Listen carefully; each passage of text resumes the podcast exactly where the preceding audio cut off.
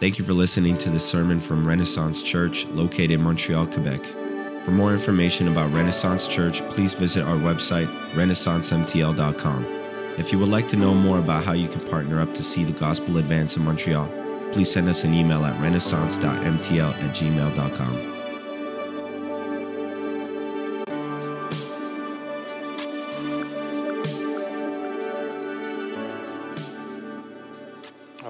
it's good to have kids' videos back, right? Yeah, Matt. Well, um, it's good to be with you guys here today. How are you guys doing? Good. Thanks, Lynn. Thanks, Lynn. I say this every week, and I get one person, and uh, we're going to have to improve on that. Anyway, uh, it's good to be with you guys here today. Uh, if I don't know you yet, my name is Graham. I'm one of the pastors here at Renaissance. And uh, again, I'm glad to, uh, to be with you here today and excited to see what God's Word has for us today. Um, yeah, I want to begin by asking you guys a question, okay? I don't know how this is going to go. We'll see. Who here would say that they like to watch some sort of team sports? Right? Raise your hand. You can raise your hand. So that could be like soccer or hockey or baseball or football or rugby, like whatever it is. And even for the sake, like you can say, we can say like pretty much any sport in the Olympics, right? So maybe you're like Team Canada uh, when they compete in the Olympics or another country or something like that.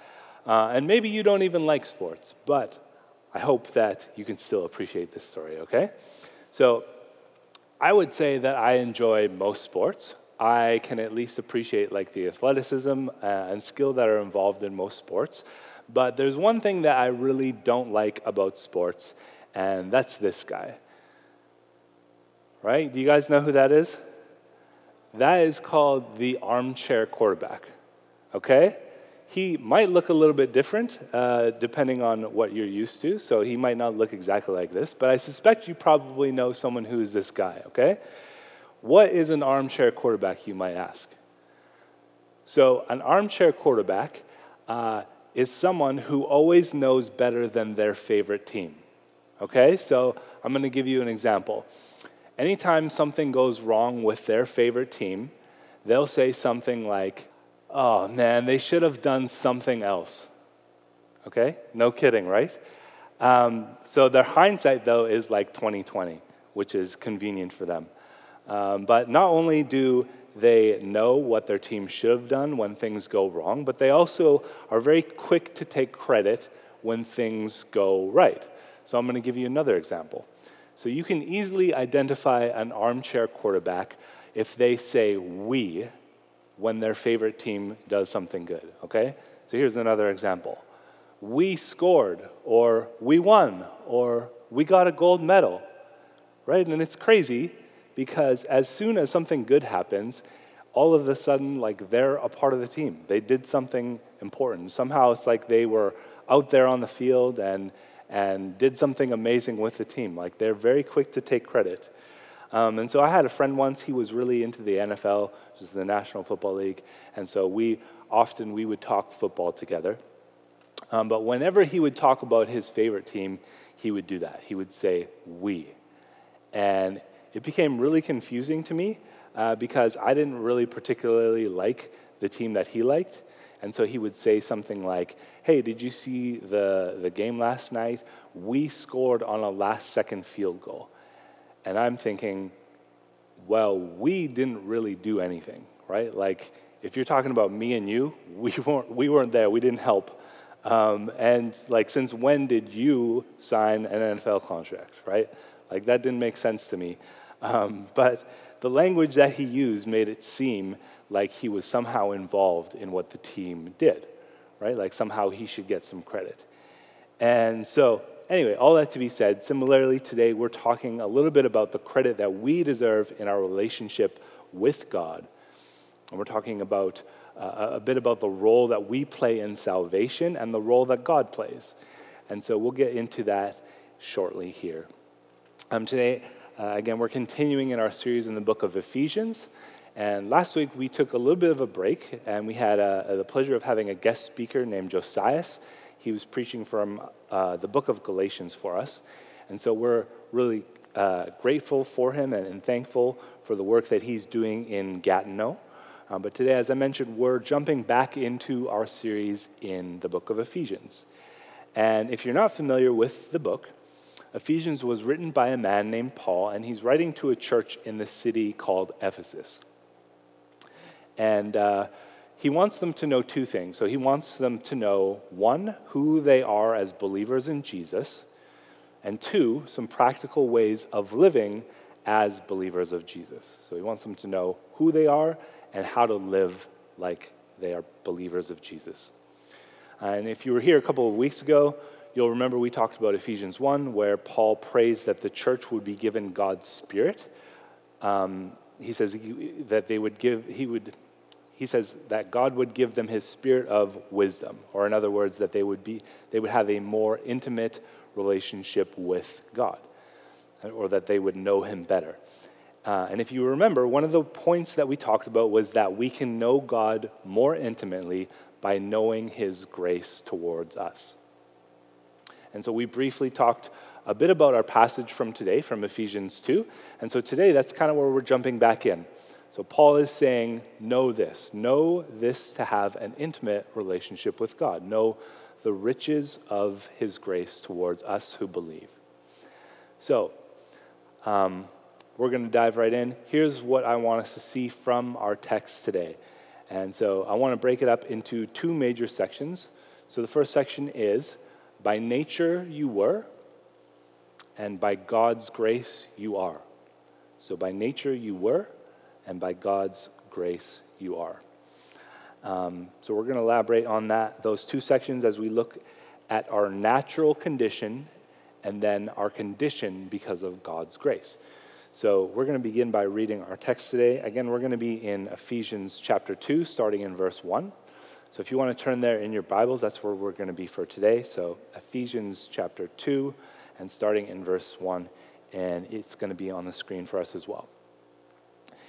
Here's what it says It says, And you were dead in the trespasses and sins in which you once walked, following the course of this world, following the prince of the power of the air, the spirit that is now at work in the sons of disobedience, among whom we all once lived in the passions of our flesh, carrying out the desires of the body and the mind, and were by nature children of wrath like the rest of mankind.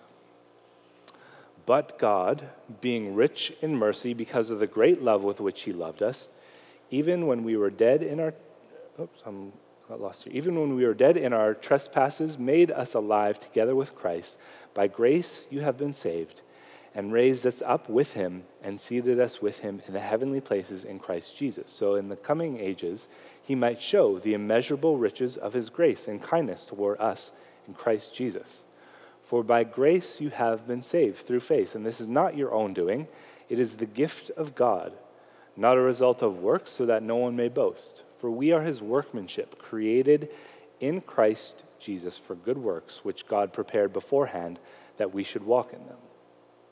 So, um, as we just read, we're going to explore, and as we're going to explore more deeply today, we're talking about some pretty tough realities. Um, but we're also exploring some encouraging truths about our spiritual state. This is a little bit like a spiritual reality check. This is Paul saying, You were like this now, but now by God's grace, you are, you are like this. Okay? So we're going to explore a little bit more. Um, we're going to get right into the thick of it right away, okay? You guys ready? All right. I don't, I don't know. I we'll see. Um, anyway, here we go. Um, the first thing that Paul wants us to see here is that by nature, you were spiritually dead. Okay? This is the first thing that Paul wants us to know is that before having a relationship with the living God of the Bible, you were spiritually dead. You were not just merely spiritually sick, you were not spiritually injured, you did not just need a helping hand right? You're, Paul says, uh, Paul says you were spiritually dead, unable to revive yourself on your own, completely dependent on God to raise you up from the dead. And this is what he says in verse 1. He says, And you were dead in the trespasses and sins in which you once walked.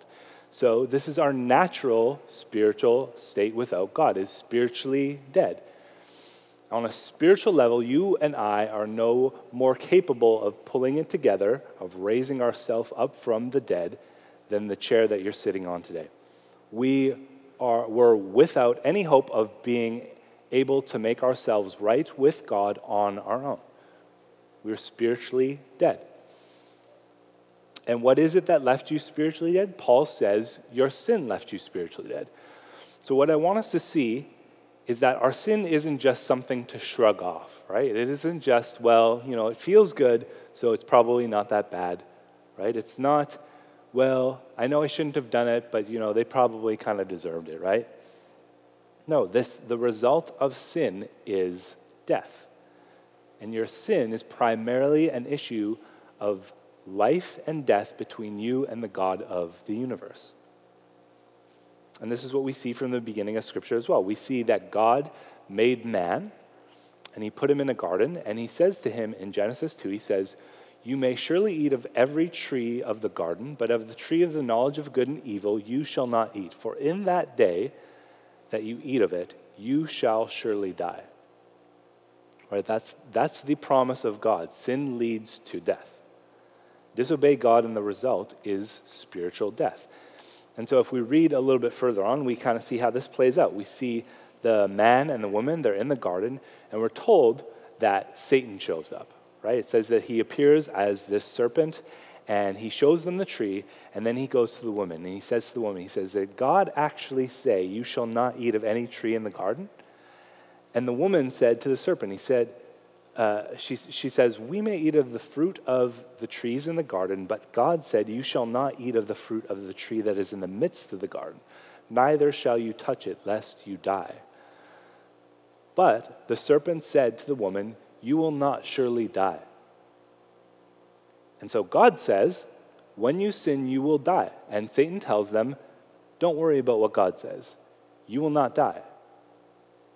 And what happens? They eat of the fruit, right? But do they die?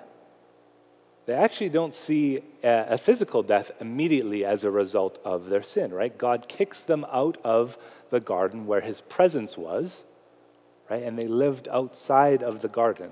They did not die physically from their sin, they died spiritually. They lost their relationship with God as a result of their sin. They were kicked out of the presence of God. And so when God said, In that day that you eat of the tree, you will surely die, He's telling them, Your sin leads to spiritual death, separation between you and God. And this is our natural state. And so if we look back at Ephesians, why is Paul reminding us of this? Right? Because we are prone to believe that our sin does not lead to death. That the number one, and that's the number one lie of the, de- the, of the devil is don't worry, your sin is not that bad. It does not lead to death. You will not surely die, is what Satan says. But in reality, in reality, our sin doesn't just make us simply flawed or imperfect, it makes us spiritually dead. Not just in need of a hand, not just I can fix myself by doing better, not any of those things. By nature, you were spiritually dead. And not only that, by nature, you were actively opposing God. So that's point two, number two. By nature, you were actively opposing God. By our natural selves, we do not seek God. In fact, we oppose him and follow the ways of the devil. And that mm, sounds a little bit harsh, right? You might be thinking, like, I don't follow Satan. I'm not in some like weird satanic cult.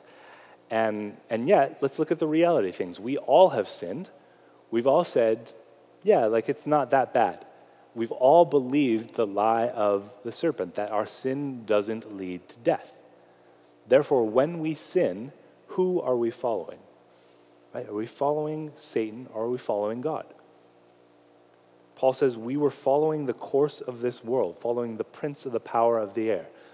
That term, the, the prince of the power of the air, that's an, just another term for the devil. He says, The spirit that is now at work in the sons of disobedience, among whom we all once lived in the passions of our flesh, carrying out the desires of the body and the mind. So you were by nature carrying out your own desires as opposed to the will of God. That's what we're doing when we sin. We're doing things our way instead of God's way. Our mind is set on what we want instead of what God wants. And before I became a Christian, you know, there were, there were many things that I was focused on, right? And none of, none of which had to do with pleasing God at all. I was focused on what was good for me when it was good for me. Right? I even claimed to be a Christian because my family are Christians, but I did not take my sin seriously because I believed the lie that my sin did not lead to death. Right? Even the good things that I did were based on if it worked out for me or if somehow it would benefit me. And it was all about me. It was not about God, it was about me. And I was carrying out the desires of the body and the mind. And that is what I was focused on. And that's what Paul is saying here. This, this is of all of us here before God saved us. Right? This isn't what God is like. This is what the devil is like because Satan tells you, do whatever you like. It doesn't lead to death. And it's not that bad. And we listened, right? We follow the prince of the power of the air. And so our nature is to oppose God. So by nature, you were spiritually dead, you were actively opposing God, and finally, by nature, you were destined to face God's righteous judgment. And I promise it's going to get better, um, but we do have to go through this first. I know it's a little bit depressing right now, um, but there is good news at the end of this. Paul says that we were by nature children of wrath like the rest of mankind. And again, this is the reality check because we have sinned and actively opposed God. Because we followed Satan rather than God, we've picked our side. Right? We've chosen the way of the world as opposed to God's way.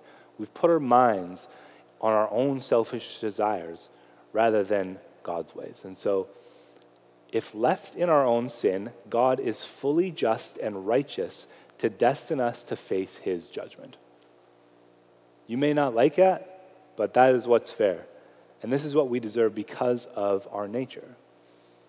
Right? So, by nature, you were spiritually dead, actively opposing God, and destined to face God's righteous judgment. And if we ended there, that would be a pretty depressing sermon, right? Yeah. But fortunately, that's not where we're ending. Um, here's what Paul says in verse 4. He continues, he says, but God. And I want us to stop at just those two words for a minute because we could spend an entire sermon uh, on just those two words, and I'm sure entire sermons have been written on those two words, but God. So notice what he doesn't say. He doesn't say, but you got your life together. He doesn't say, but you learned to love yourself. He doesn't say, but you found some good deep inside of you. He doesn't say any of that. He says, but God. Right? God did this to you. It was the power of the Almighty God that saved you from your sin, that raised you from your spiritual death, that inclined your heart towards Him when you were following the devil, that changed your destiny from facing His eternal judgment to facing His love forever. You do not have the power to do that, but God does. Right? Verse 8 says, by, For by grace you have been saved through faith. And this is our own doing. It is the gift of God, not a result of works, so that no one may boast. So let us not be the armchair quarterback here, right? We did not earn our sin. We did not earn the victory. We were dead in our sins. We rebelled against God, just like the devil. We did all we wanted to according to our own desires, and we were destined to face God's judgment. But God. God made us alive. God seated us with Christ in the heavenly places. God made us his workmanship and works for us to walk in. We didn't do this, God did this. And he did so by coming to earth as Jesus. He lived in every way that we should, according to the will of God. He died the death that we should have died on the cross, facing the wrath of God we deserved for our sins, and raised to life again, defeating the power of death. God did that for us. Not we, but God. And so let's, I want to spend the rest of the time looking at what God did for us. God did this for us because he loved us, out of the mercy that he had for us. Let's read the, uh, this, sorry, this uh, next point here. By God's grace, you are spiritually alive. Paul says, but, but God, being rich in mercy because of the great love with which he loved us, even when we were dead in our trespasses, made us alive together with Christ. By grace you have been saved. And you can read a little bit more about this in the book of Acts in chapter 2. But what we see is that after Jesus was raised for the dead, God poured out his spirit on all the believers. Right? So if you have put your faith in Jesus, then you have God's spirit living in you. That's the spiritual life that you have. That's what it means to be spiritually alive. You are no longer a slave to the power of sin and death. God's spirit of life now lives inside of you. Romans 8 says this it says, You, however, are not in the flesh, but in the Spirit, if in fact the Spirit of God dwells in you. Anyone who does not have the Spirit of Christ does not belong to him. But if Christ is in you, although the body is dead because of sin, the Spirit of life because of righteousness. If the Spirit of him who raised Jesus from the dead dwells in you, he who raised Christ Jesus from the dead will also give life to your mortal bodies through his Spirit who dwells in you. Remember, there's no spiritual life in us if we do not have God's Spirit living in us. But because of God's mercy and love toward us, He has made us spiritually alive through His Son, Jesus. And He did this because He loved us. He didn't do this because we deserved it, right? It says that because of His great love with which He loved us. We were dead and God made us alive. It's the amazing power of God. Right? So, not only by God's grace are you spiritually alive, by God's grace, you are now focused on things eternal. Right? I want to ask you something. Who here has been on like a really nice vacation where, like, I don't know, maybe it was like a, a, a destination or, or like a, a, a nice. Uh, tropical like destination or something like that, and uh, or even just like going out to lake, and you like didn't want to come back. Who's who's been on vacation like that? Good, a little bit more participation. I was like, we need to get you guys on vacation or something. All right, well, so what happens when uh, when you have to come back, right? You go to work, you go back to work, and like you're still really not completely there, right? Your mind is still on that vacation. So someone might notice that, and they, you know, they might come up to you and, and say like, "Hey, it doesn't seem like you're fully with us." And you're like, "Yeah, sorry, like I'm still in Jamaica or wherever it is, or I'm still at the lake or something like that." What do you mean by that, though? Right? You're obviously not still on vacation. Your mind, uh, what you mean by that is that your mind, that's where your mind's at, right? Your brain is still in vacation mode. And so that's sort of what Paul is, is, is saying here. That's, that's kind of what's happening. Paul says, in verse 6, he says, uh, God raised us up with him and seated us with him in the heavenly places in Christ Jesus. And what he's saying is now, rather than being focused on our own desires, we are focused on heavenly things, things that are eternal. That's where our mind is at. Right? That's, that's what our focus is now because God has saved us. We no longer are focused on our own passions of our flesh and, and doing things our way and focused on our sin and, and, and that kind of thing anymore. We are focused on things eternal. We're focused on things that will last forever because God saved us and changed our hearts. We're no longer living for our own passions. God put His Spirit inside of us and He changed our desires so that we are now living for Him. We're living for the kingdom of God now.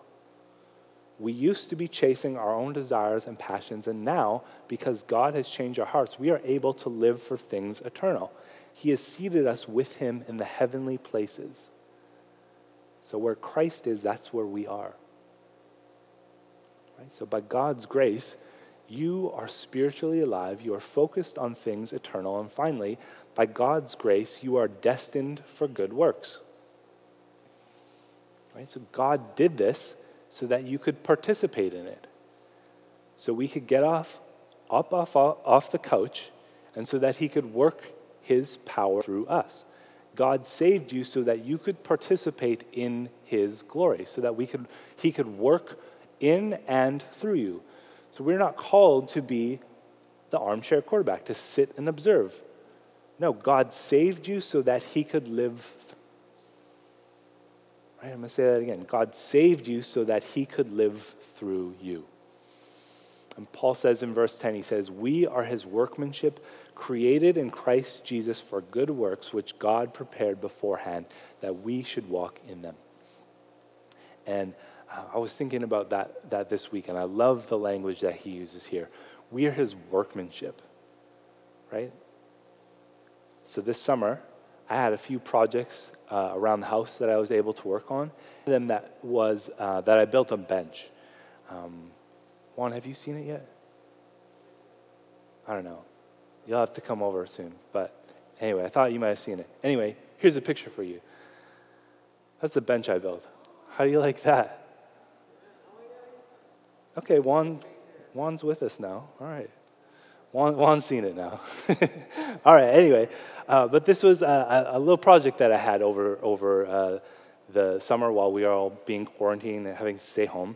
Um, so what I did was I found uh, in our backyard, I found there was a bunch of old fence posts that my landlord was just going to throw away. So they were kind of just laying to the side. They were really old, really dirty. And I decided, I, I saw them and I was like, hey, if they're just going to get thrown out, what I'm going to do is I'm going to try. I'm not much of a, like a handyman, really. I've done a little bit, but I was like, maybe I'll see if I can put something together.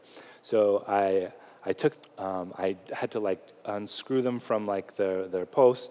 I sanded them up, tried to like patch all the holes and, and that kind of thing. And um, I made these plans. I like actually like measured everything out and I like wrote on paper like how this was going to look.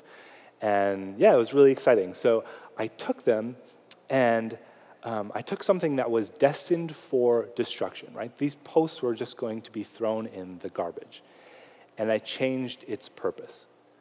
So I made it so that it had a new purpose. I gave it like new life, so to speak. And this is what Paul is saying here, right?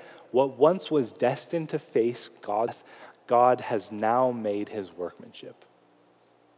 Isn't that amazing? He has given us a new purpose. He has good works planned for those who believe in Jesus.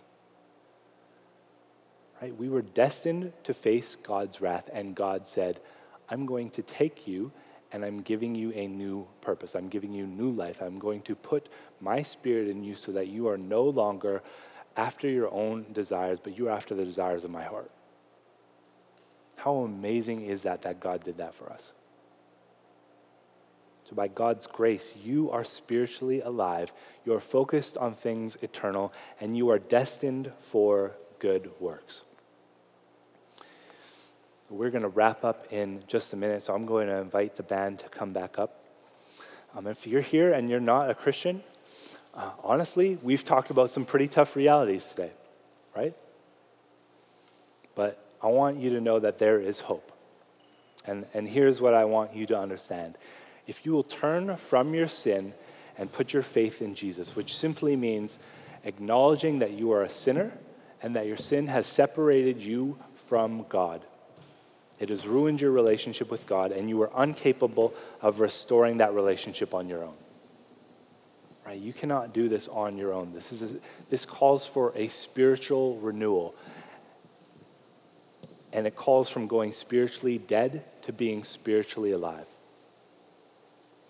If you will say, I can't, but Jesus can, then God is faithful and just to forgive you of your sins right? And not only that, but as we talked about, he turns you from spiritually dead to spiritually alive, to focused on the things of the, the passions of your own, own heart to God's passions.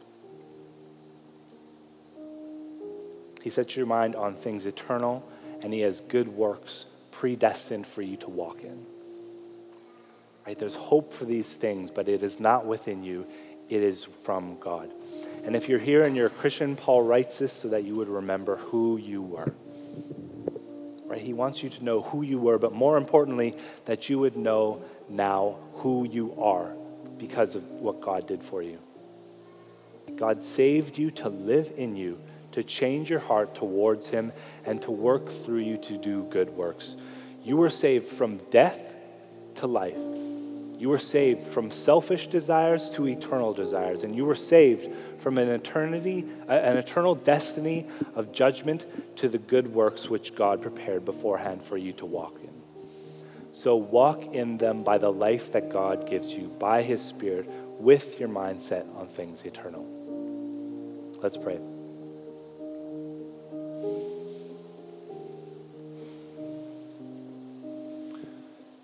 God, we thank you that you loved us. God, we, this is not of our own doing. Our salvation is not because we did anything, it's because you did something. You stepped up when we were powerless. And by your power, we are saved.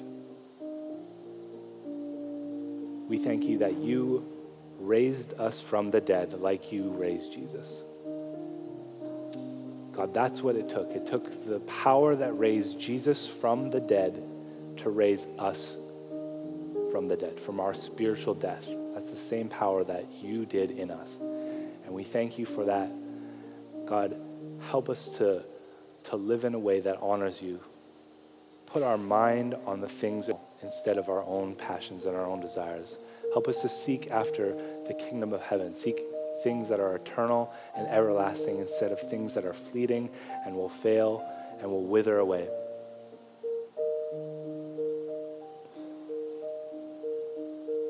God, we thank you for Jesus and what he's done for us. And help us to, to remember daily as we put our faith in you. Help us to turn from our sin and turn to Jesus. God, we thank you. Praise, praise in Jesus' name. Amen.